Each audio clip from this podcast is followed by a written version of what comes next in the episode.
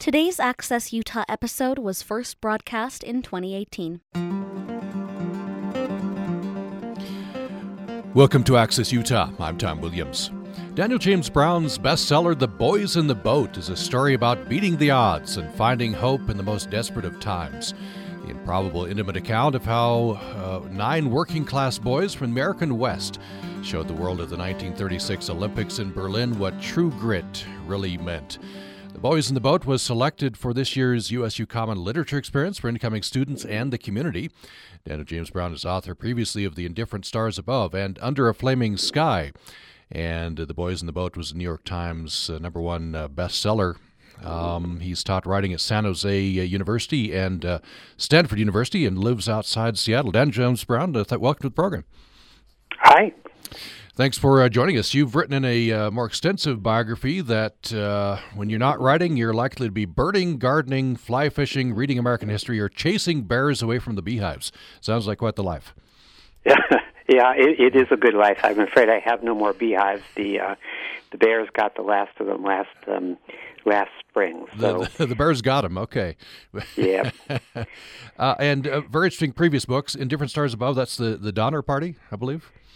Yes, uh, it was. As I focused on uh, one particular young woman in the Donner Party, a woman who was only 21 years old and was actually the, the trip out west was basically her honeymoon, and um, she was one of um, several young people that tried to hike out of the Sierra Nevada to um, to get word of what was happening up up in the mountains and actually she survived that and and was the first person to get out and, and tell the outside world what was happening.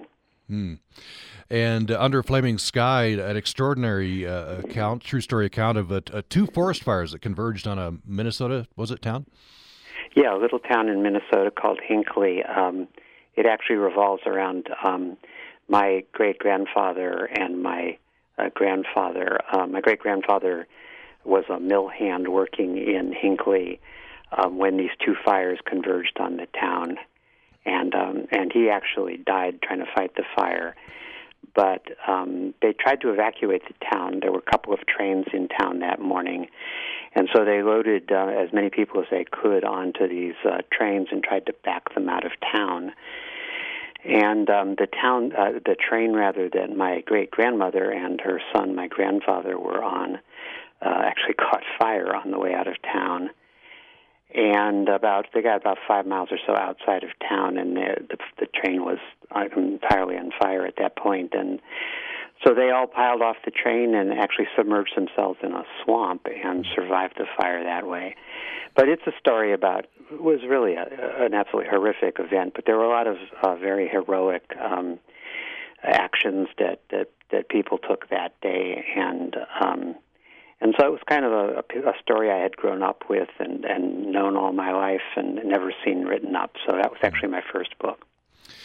Yeah, just uh, and very timely. Unfortunately, that you know wildfires uh, yeah. raging in California, for example. Yeah.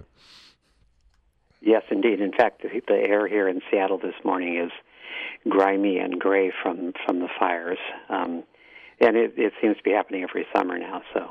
And I was just reading this morning. There's a, a firefighter with ties to Logan here, who uh, who died in uh, one of the fires out in California oh, recently. Yeah, so, I, I, saw that the firefighter had died. I didn't know he was tied to Logan, yeah, Utah. Yeah.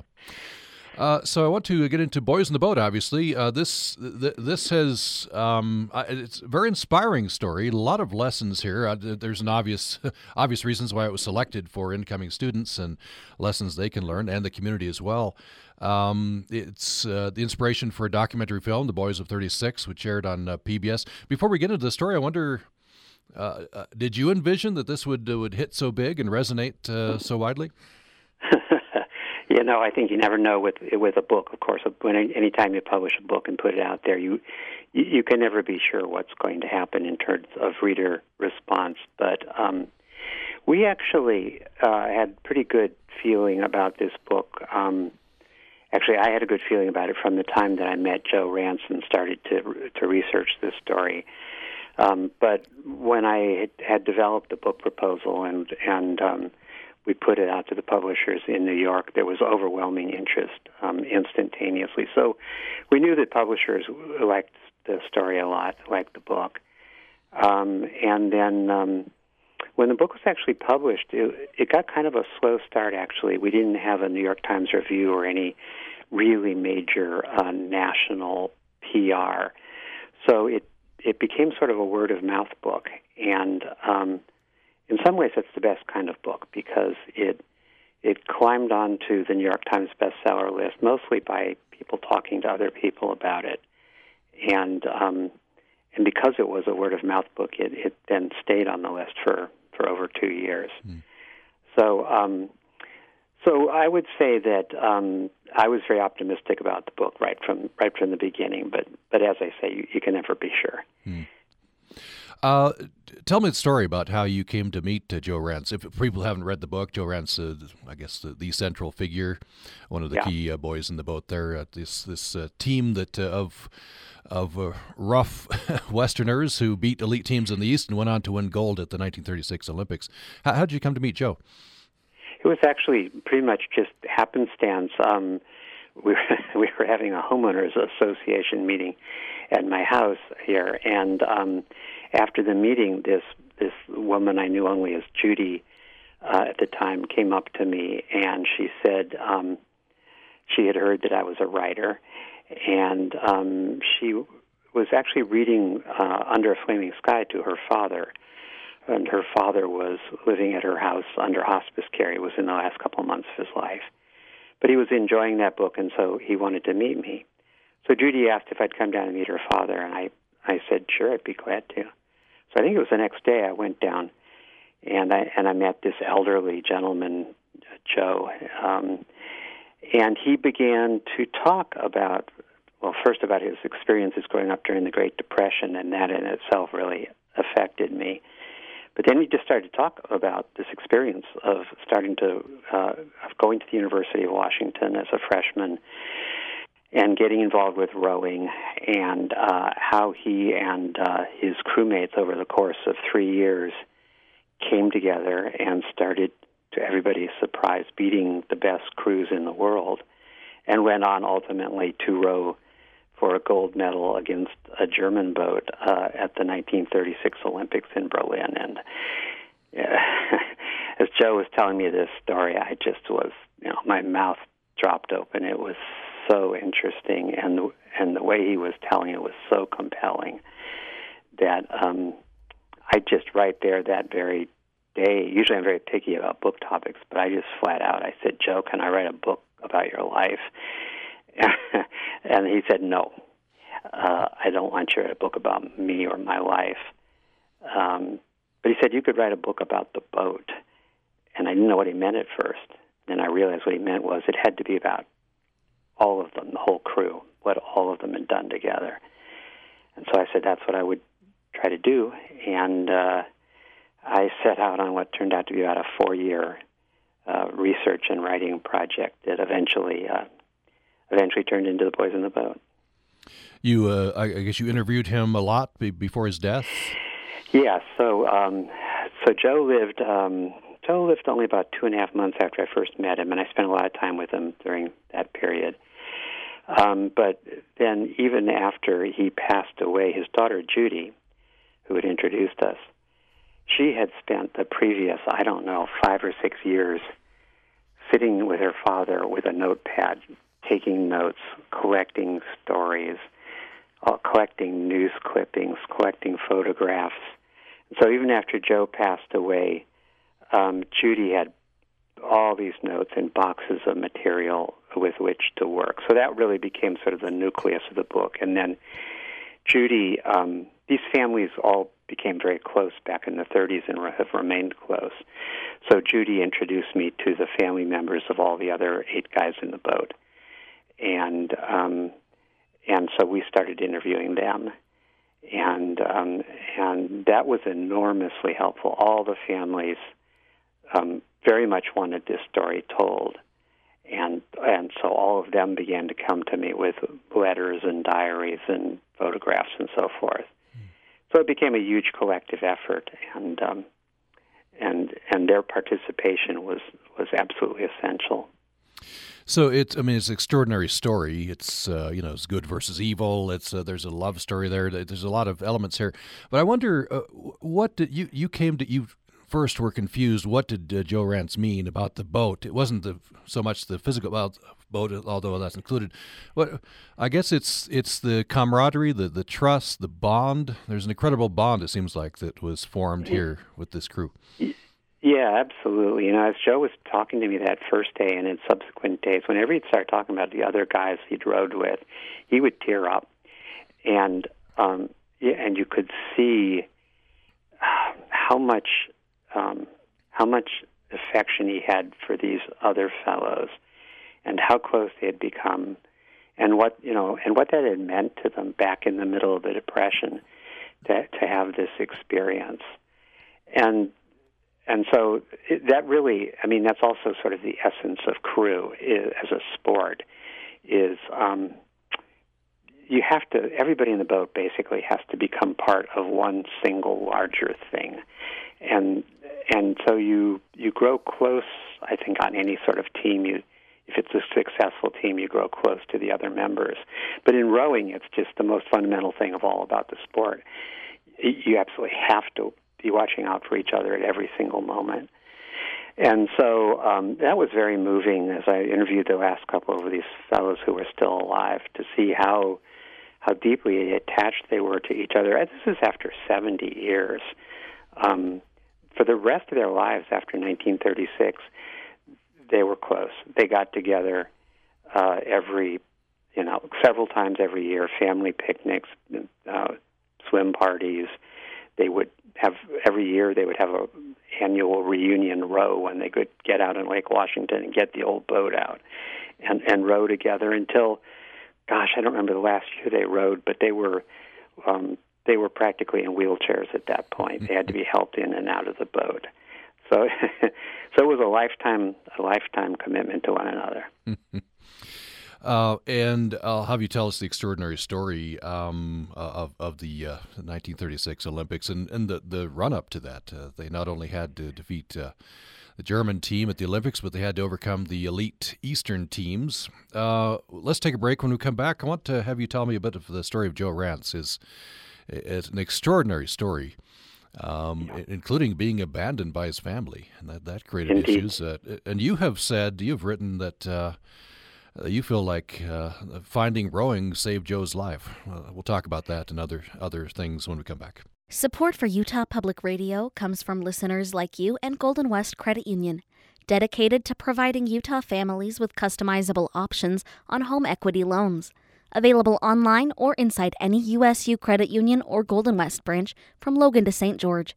Details at usucu.org. And Spirit Goat Soap, celebrating summer with a variety of gift sets made with handcrafted soaps, balms, and bath products, with options for all skin types, including sensitive skin. Located at 28 Federal Avenue in Logan. Information at spiritgoat.com. Today's Access Utah episode was first broadcast in 2018. Thanks for listening to Access Utah. We're pleased to have Daniel James Brown with us. His bestseller, The Boys in the Boat, was selected for this year's USU Common Literature Experience for incoming students and the community. And we have Daniel James Brown for the hour today. So, Daniel James Brown, um, Joe Rantz's story is extraordinary. Some of these things you couldn't make up, or if you did, you'd, you'd you know you'd be laughed off the page.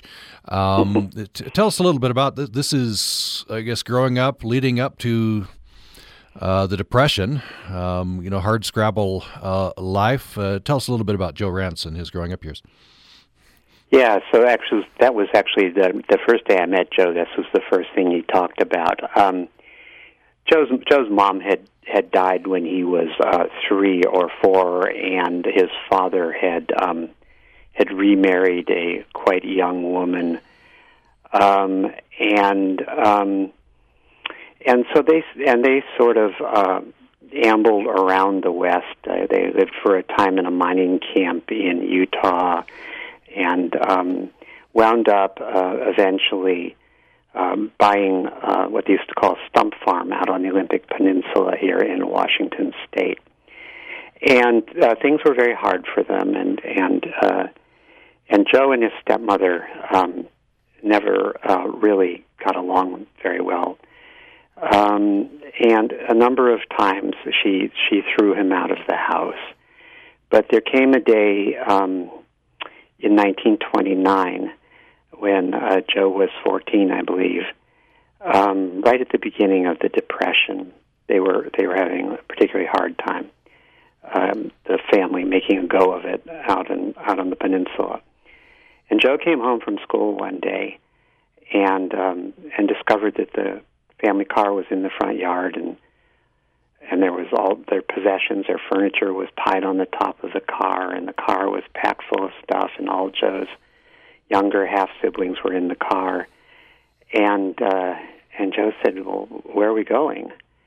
And his father said, "Well, I'm not sure, but um, Thula, this was the stepmother, uh, Thula can't stay here any. We can't stay here any longer." And and Joe said again, "Well, where are we going?" And his father said, "Well, actually, Joe, you're not going anywhere. You're going to have to stay here. Thula doesn't want you to come with us." So, and they drove away.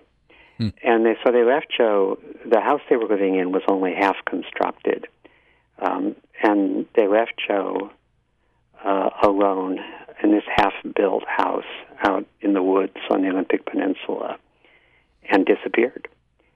And so Joe had to literally forage in the woods for berries and mushrooms, and I used to poach salmon out of the Dungeness River, and started just sort of having to do whatever he had to do to stay alive. And for a number of years, that's the way he lived, um, just entirely on his own, um, trying to figure out a way to survive. And um, during that time, he fell in love with. He did keep manage. He did manage to keep going to school, and he fell in love with Joyce, who he eventually married. And Joyce was really the only presence in his life that was helpful at that point. Mm. Um, but that's pretty much the state he was in when um, he showed up at the University of Washington as a freshman and uh, and wanted to enroll.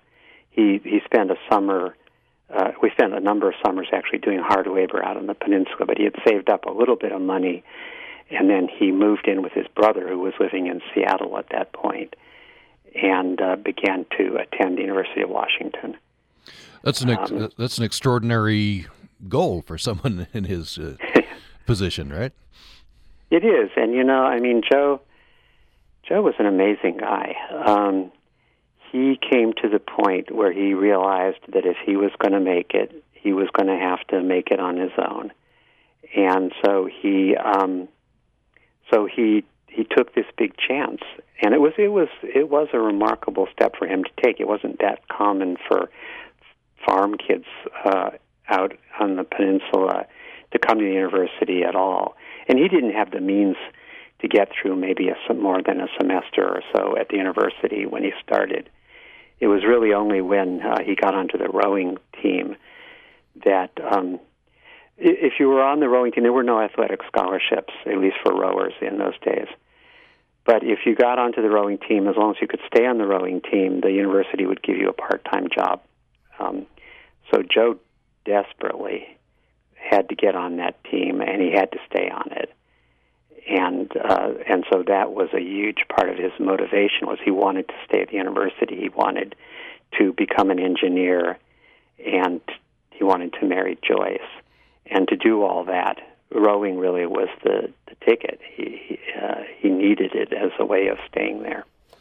I want to read just this, uh, sentence from the book. Um, you write that uh, when he was abandoned, he promised himself he'd never depend on anyone else, not even on Joyce for his happiness or his sense of who he who he was.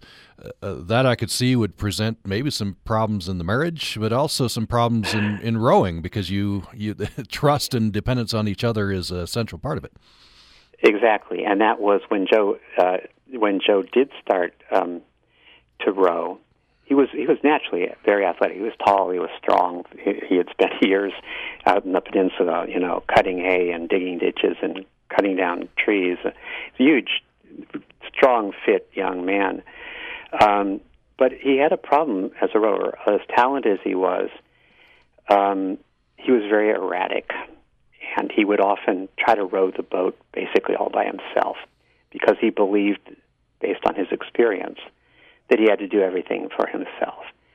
And it's, that's exactly right. The one thing that doesn't work in a in a boat when you're in a crew is somebody trying to do it all by himself. You have to you have to trust everybody else in the boat to be pulling their weight. You have to fit into the the rhythm at which they're rowing.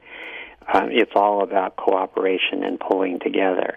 And so, for the first couple of years that Joe was rowing, as I say, he was very talented and very strong, uh, but it, he really had a hard time fitting in at first. And it wasn't until uh, the coach managed to find the right combination of boys, basically boys who all trusted each other. And by then, Joe had gotten to know uh, most of the guys in the boat he he wound up in, and and so that eventually was a breakthrough for him to to begin to trust other people and and to learn how to fit in.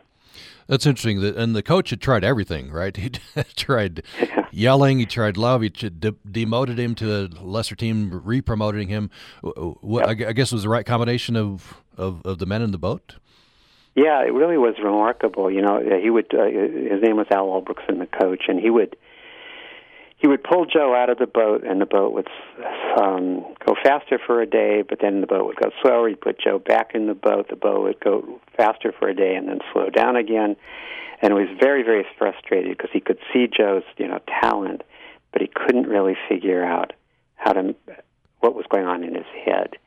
And he finally had the boat builder George Pocock um, talk to Joe and Pocock had had some similar experiences to Joe. His mother had died when he was very young, and and Joe was able to. I mean, excuse me, uh, George Pocock was able to connect with Joe, and and begin to talk to him about the importance of of trusting the other guys, and and that's really what made a difference. And then when when uh, the coach finally put Joe in the boat that ultimately went to Berlin it's actually interesting. The log books that the coach kept are in the archives at the University of Washington, and I looked at those. And each day, the coach entered all the different boats and what speeds they were making and which men were in each boat. And you can see the time differences. The day they put Joe in that last boat, that boat just took off. And the next day it got a little faster, and the next day it got faster, and the next day it got faster. And and within a week or so, it was routinely beating every other boat on the team, and um, and it just all happened that day that that finally they figured out which crew to put Joe on.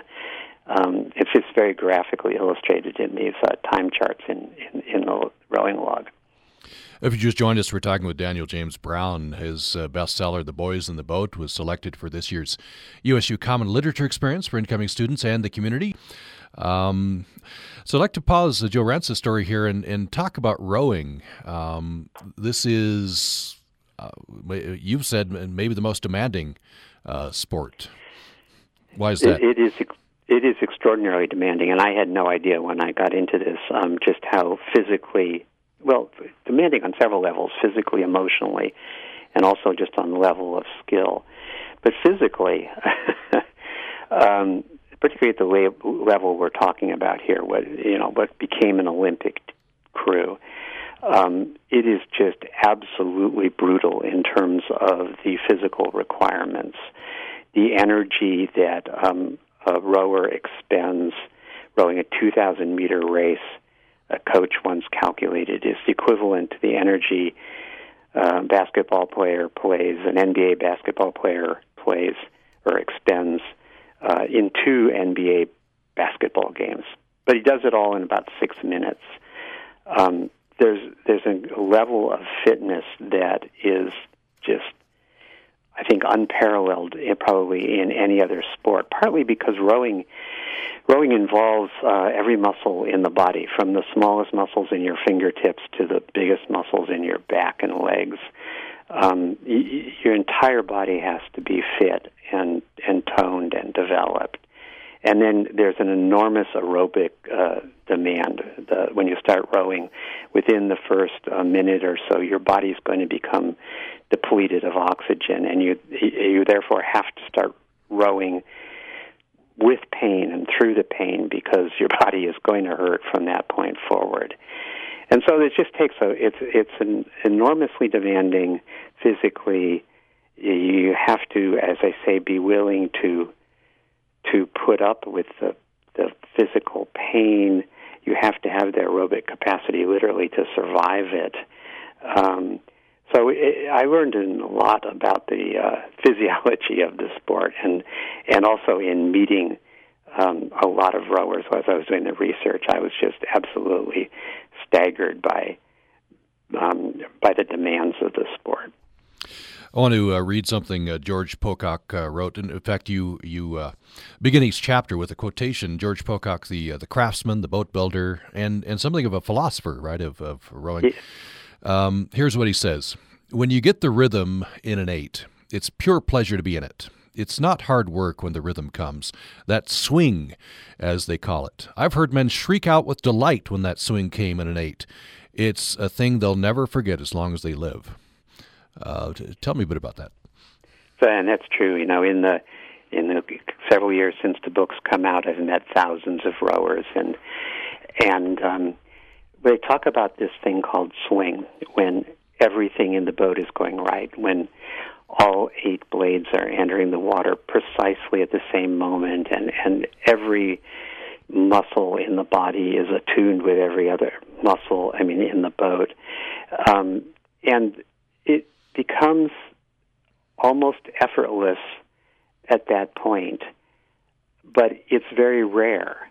Even the best crews only find their swing occasionally.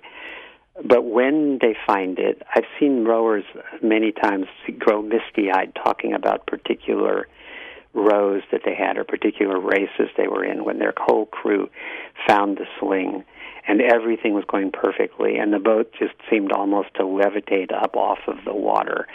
And it, not in not in spite of the pain but in beyond the pain there was this pleasure uh, in what they were doing that they never forget for the rest of their lives when it comes together that way. And as I say, there are there are rowers who row their whole lives and never never manage to get on a crew that really finds its swing. It is it's a rare thing, but it's the thing that all rowers uh, aspire to. What what is it? To, I guess the right combination of men or women in the boat? What uh, what produces that? Yeah, you know, I think that's you. You put your finger exactly on it. There's a kind of alchemy in putting uh, together a great crew, and um, I, I remember asking the rowing coach here, the modern day rowing coach at the University of Washington, a few years ago, what made for a great crew. And he said, "Well, I would never take the biggest man or woman in the boat and just clone." that biggest, strongest rower and have eight identical rowers because um, a good a good crew is always a mixture of both physical types and psychological types. You need light people up in the front of the boat because uh, basically the way they row, they need to be light but technically proficient because any deviation in how the bow of the boat means the whole boat's going to go that direction. Obviously, they need you need a big, strong, powerful men in or women in the middle of the boat. You need people in the last two seats who have a perfect sense of rhythm because everybody else in the boat is watching their oars and replicating their rhythm.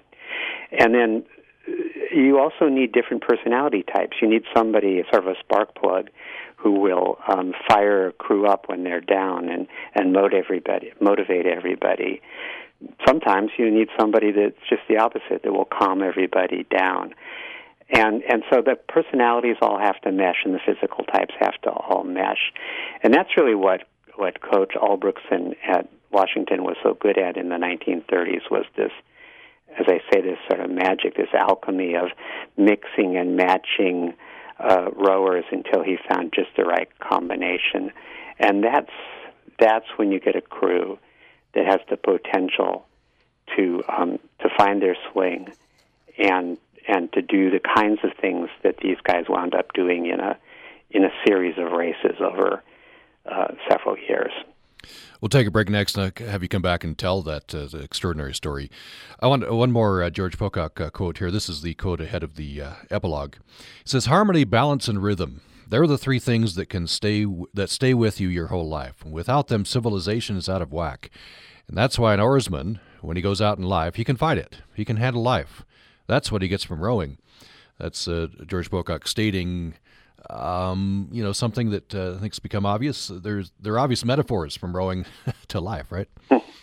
Absolutely, and um, it's amazing um, the impact that Pocock and his sort of philosophy, and that's one of, of the best quotes I think um, had on these young men, and also actually on generations of rowers at Washington.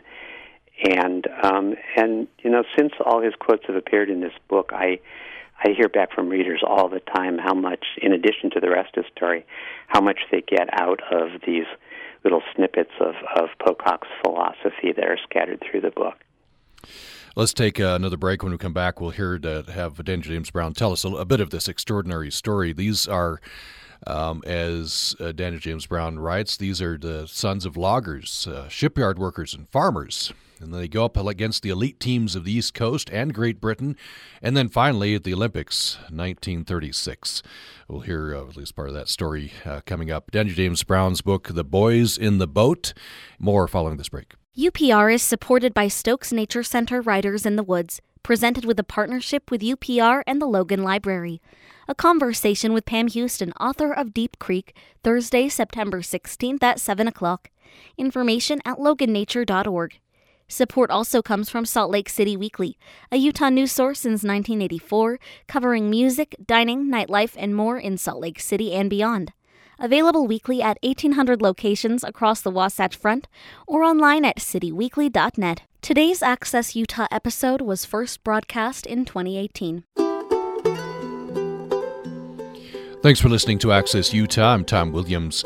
We have Daniel James Brown with us. His bestseller, uh, The Boys in the Boat, is a story about beating the odds and finding hope in the most desperate of times. Uh, working class boys from the American West won the gold at the 1936 Olympics in Berlin in rowing.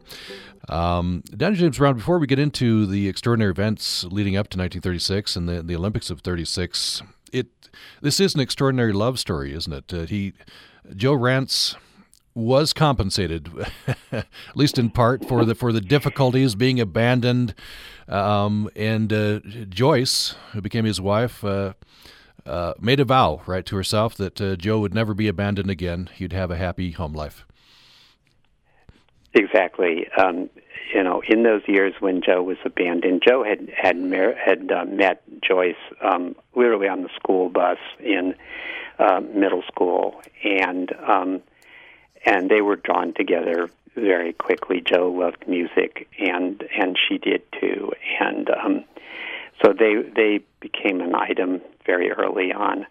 Um, but during those very hard years for Joe, when he was living alone in this half-built house out in the woods, um, she was the one, you know, constant in his life, and she saw the enormous pain that he experienced, you know, mental, psychological pain, and and and seeing this and falling in love with him, growing close to him, she she decided early on that um, that she was going to make sure, particularly after he proposed to her, that um, that he was never going to be alone again, never be abandoned like that again.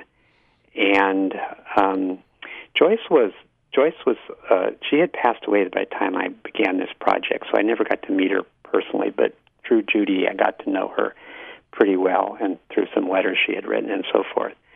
She was actually also a pretty remarkable uh, young woman. She was a farm girl um, growing up out in Sequim, Washington, and um, she was very bright and precociously bright and she wound up going to uh, moving into Seattle and going to the University of Washington uh, when Joe did, uh, partly to be by his side, but also because she was just intellectually interested in all kinds of things, philosophy and photography, and just this wide smorgasbord of interests she had, and. Um, and she wound up actually graduating from University of Washington Phi Beta Kappa outstanding student.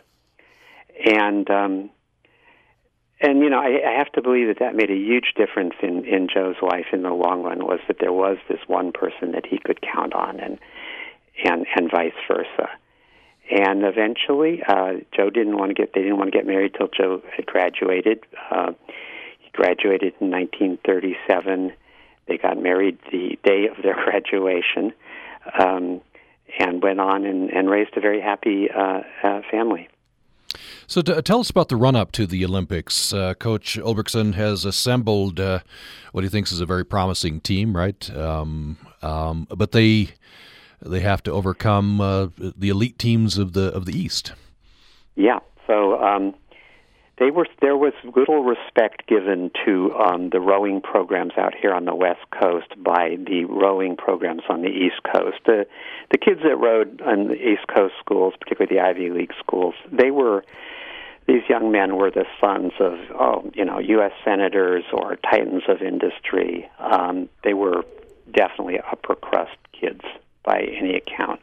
The kids that rowed for Washington and to some extent that rowed for Cal Berkeley down in California, they were very different kinds of kids. They were mostly working class kids, particularly these guys from Washington State. They had grown up in mill towns and on farms, and um, they when they showed up here for Washington, they they had no idea how to row. Most of the kids on the East Coast had learned to row in prep school, in fact. So um, so right from the start, this crew began. Um, first, they had to beat their very good rivals at Cal, um, but then they went on and they started over the course of three years to win more and more races against the East Coast schools. And uh, in the the year leading up to the Summer Olympics in in Berlin, um, they just blew away the competition in the East first at a regatta in Poughkeepsie, New York, which they won in a staggering fashion, and then in the Olympic trials, which were held at Princeton, uh, they just again blew away the whole field. So they they triumphed over the rowing elite from the East Coast. Then they had to go up against when they got to uh, to Germany. They for the Olympic trials or the um, first heats in the Olympics in Germany, they had to row against a team from Great Britain, and these were kids again who had grown up rowing. These were kids from Oxford and Cambridge, um, which is pretty much where the modern sport was invented, and they had a very tough uh, preliminary race against uh, the English kids, but they did win that race, and and went on to qualify and then, of course, in the gold medal race, they had to go up against this um, was basically uh, uh, all uh, hand-picked Nazi crew, uh, supported by the German state. And in the end, um, they triumphed over them as well. So, in in a lot of ways, it's sort of a classic American underdog story. These guys were always um, fighting their way up to a higher level of you know power and prestige and and overcoming it and that's really that's really really what is so remarkable about them as a team was where they started and then where they wound up uh, they did see themselves as underdogs, right? And they they made this great achievement. And in fact, you write that um, that Joe Rantz always, I guess, secretly felt that he was the weak link, and then he found out years later the the other boys in the boat all, all individually thought they were the weak link. Yeah, it was cute. I mean, I was reading these diaries and letters these guys had left behind, and at various points, almost all of them, you know, the thing that all of them kept saying was, oh, "I really, I really hope we can win this you know, you know, this race in Germany. It would be so great to come back to Seattle with gold medals, but I just hope I don't let the other guys down. And when you read these letters and diaries, you realize almost all of them thought he was the guy that was going to let everybody else down. Um, they they really, really um, didn't want to disappoint one another, and, and yes, I think each of them secretly worried about being the one that that wouldn't um, wouldn't do the right thing. You have said that this is uh, one of the great rowing teams of all time. Why is that? It is. Um, I think it's a combination of um, the story we were just talking about, who they were and where they came from and where they wound up, and going all the way to the gold medal podium in in Berlin. Um, but they were also great in another particular sense in the rowing world, which is that they were great um, very under lots of different circumstances, and particularly in terms of distance. In those days, the big race in the United States was the Poughkeepsie Regatta in Poughkeepsie, New York. It was a four mile race on the Hudson River. Four miles is a long way to row. Um, and they won that race in absolutely smashing fashion. And just a couple weeks later, they had to go to Princeton and win just a 2,000 meter race, which is an entirely different sort of thing. It's basically a sprint from the moment you you you pull the make the first pull till you cross the finish line. It's an all-out sprint.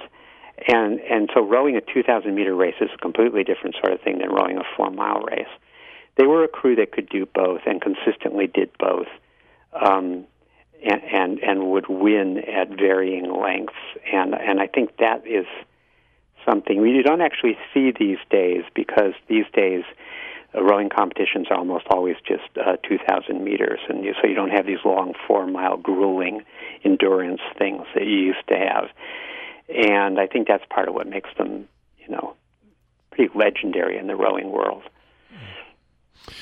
One of the things you highlight uh, in the book, uh, and you've said that this was kind of a surprise to you, we know that the Nazis used the 1936 Olympics as a propaganda tool, but you have said that uh, you were surprised at how much that, that, it was. It was really an all-out and and uh, I guess quite successful uh, venture in terms of propaganda. Yeah, actually, um, the reality is is that most Americans who went to Berlin that summer and uh, spent time in Berlin and going to the games came back very favorably impressed by what they called the new Germany at the time. This was Germany under the Nazi Party. Um, you know, they were the city was clean, it was efficient, um, everybody was smiling. Um, all this was covering up a very dark reality. Uh, Dachau was being constructed that summer, just uh, some miles north of Berlin, and um, or actually I don't know what direction outside of Berlin um, there was a very different Germany that was unfolding while this showcase was being put on in Berlin. And um, they had a very, very elaborate propaganda effort that went into portraying Germany as having nothing but peaceful intentions, when in fact they were um, building an enormous war machine. And I had always known that. I think a lot of Americans realized that that game was used, you know, for propaganda purposes. But going into the book and before I did all the research, I you know, I, I we all we all know about the later history of Germany, the war and the Holocaust. Um, I didn't know much about Germany during the mid 1930s, and I didn't realize how systematically and how cynically they had manipulated world opinion and and concealed what they were really doing. So for me, doing the research was was really eye opening and um, and moving, and um, I actually got became so interested in it that I wrote about 80 pages more than is in, that is hmm. in the book. Um, my editor wisely took a great deal of that out because it was getting in the way of the storytelling. Yeah. But it was very a very very interesting time in history, and the propaganda, you know, aspects of of the story are a very important part of what was going on. And of course, this is this has this has effects. If you have a successful propaganda, you can you can blind people to what's actually happening. I, I was just reading uh, the other day again about uh, Charles Lindbergh, who had lived in Germany for a while. He came back and was became involved in the America First movement, and uh, uh yep. his point was, "Hey, what I've seen in Germany is uh, they're they're they're doing good things." Yep, that and that was not an uncommon uh, view in the mid 1930s. Um, there were there was that America First movement. Um, there was an active Nazi party in the United States. There was uh, there was a lot going on, um, and you know, to be fair, nobody, I suppose, uh, really knew yet, or I shouldn't say nobody, because there were people in the Jewish community in New York who who did know what was starting to happen, and their voices were pretty much drowned out. We just have about three minutes left. I want to um, talk about after after effects, the you know life after this extraordinary these extraordinary events. Um, it's, it's, by and large, the, the, boys in the boat uh, went on to be successful, uh, quite successful. Many of them got into engineering. Uh, that's a, a, common theme there. Um, and they were, to, to a man, very humble about their accomplishments. Yeah, you, you know, when I talk about the different virtues that these guys had and what I think made them successful as as a crew and as men, one of the virtues I talk about is their humility. Um, I mean, these guys were big, strong, healthy guys with, you know, it, you have to have a pretty healthy ego to to think you're going to win an Olympic gold medal in rowing of all things. But they also had a measure of humility. Um, the sport is so painful and it's so difficult, and they went through so many challenges that over that time when they were coming together, they learned that um, they learned they needed one another. And I think that that humility and the humility with which they approached one another and approached the sport and approached what they were trying to do really, for one thing, it was sort of the gateway through which they were able to build trust among themselves and, and become as bonded together as they were. Um, and I think it's one of the keys to to their success, and one of the things that that uh, in some ways typifies their generation. Also, when I think about my father and my uncles and my aunts from that generation, they tended to have a kind of civility and a kind of humility that that I think we don't see as much uh, these days. And so I think in, in that way, these guys were great representatives of, of their generation. You say they, they did get together often. Uh, many of them ended up or, or, stayed in the Seattle area, and they would get together what every ten year reunions. Uh, on which occasions they'd go out in the boat um, and be photographed and, and, and such. What what we talked about this a little bit earlier in the hour, but I, it's it's I think a very important part of the story. Uh, what formed that special bond? Yeah, you know, I think it was. Um, I think it was just forged back there in those those three years, and particularly the year of 1936, when they when they came so close, when they did this very audacious thing. You know, when these kids, these farm kids, basically from Washington, wound up in New York City, getting on an ocean liner, going to Berlin, and then you know being in Europe. This was like most of them had never been outside the Seattle area or outside of Washington State. This was eye popping stuff for them. So it was a hugely big deal in their lives. And they never forgot it. I mean, and they never forgot the um, the power of of the friendship that they had built um, for one another. Bob Moch, who was the coxswain, his daughter told me that. I mean, Bob had a great wife. He became a lawyer, very smart guy. But I remember his daughter telling me that her dad spent the rest of his life trying to find something as meaningful and impactful uh, to him as that Olympic experience had been. And although he did many interesting and fine things, he never found anything that was as um, important to him as what he'd been through with those guys hmm. back in 1936.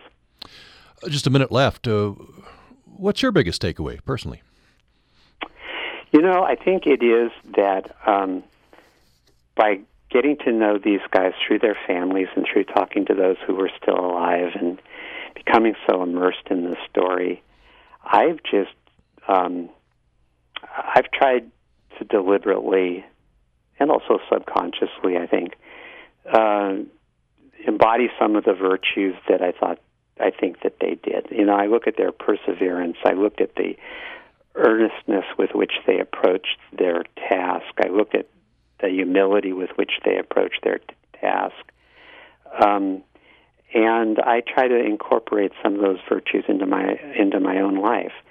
There, there's a lot of life lessons in in the story, and I, I know I hear from readers all the time about how those life lessons have come to play in their lives, and I, I would say the same things happen to me. Um, I'm a reader of this story too, and I um, I think it has changed a lot of things about me, and I, I hope for the better.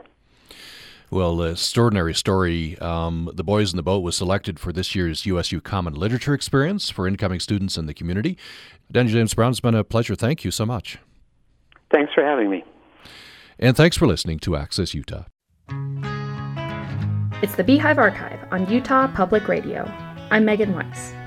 Living in the desert means dealing with extreme conditions. Sometimes that means drought, but other times the problem is too much water all at once. This week, learn how Utahns in Manti looked upstream to tackle the problem of flooding. First, this. I'm Jody Graham, Director of Utah Humanities. Beehive Archive is brought to you on Utah Public Radio by Utah Humanities with the generous support of the Lawrence T. and Janet T. Dee Foundation. We are proud to partner with community organizations to tell Utah stories and hope you will tune in each week for the Beehive Archive. Welcome to the Beehive Archive, a two minute look at some of the most pivotal and peculiar events in Utah's history. When you live in the desert, periodic floods come with the territory. But as Utahns learned around the turn of the 20th century, what we do in the hills has a big impact in the valley. In 1890, residents in Manti had begun to connect the worsening of floods to the overgrazing of their livestock in Manti Canyon. Overgrazed hills become more susceptible to erosion and less able to absorb rain and runoff. In 1900, mayoral candidate L.R. Anderson won his election by running on a No More Floods platform. Then, as mayor, Anderson successfully petitioned President Theodore Roosevelt to designate Manti Canyon as a national forest, leading Manti residents to limit their grazing. Their collective efforts paid off in 1909 when floods hit adjacent canyons while Manti Canyon went unaffected. Some of the towns along the Wasatch Front were slower to learn the lessons of watershed management. In Logan and Cache valleys, residents had harvested much of the mature timber, in addition to using those hills to graze large herds of sheep. Floodwaters ran rapidly down the denuded hills, easily overwhelming the dams and channels that the towns had built to try to control them. Meanwhile, their timber and grazing practices continued to damage watersheds. And cultural attitudes and the economic benefits from unchecked grazing and logging made some Utahns reluctant to adopt more stringent watershed management practices. But in 1930, disastrous flooding hit Davis County, Utah State University professors and experts studied the floods and found that watershed conditions, adversely affected by overgrazing and timber cutting, was a major factor in these events. In 1934, the U.S. Congress passed the Taylor Grazing Act, establishing oversight over federal lands. By this time, Utahns had largely accepted the connection between flooding and watershed conditions. Officials began to reduce the number of cattle and sheep dramatically, and in this manner they mitigated their floods. Cities along the Wasatch finally learned what Manti had known for decades. Find sources and past episodes of the Beehive Archive at utahhumanities.org. For the Beehive Archive, a production of Utah Humanities, I'm Megan Weiss.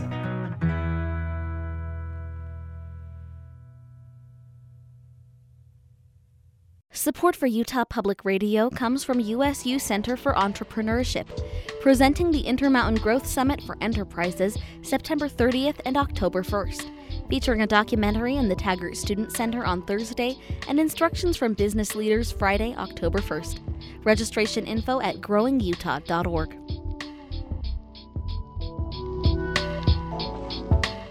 You're listening to Utah Public Radio, statewide service of Utah State University and the College of Humanities and Social Sciences. KUSR Logan, KUSK Vernal, KUSL Richfield, KUST Moab, KCEU Price, KUSU FM Logan, also heard at upr.org.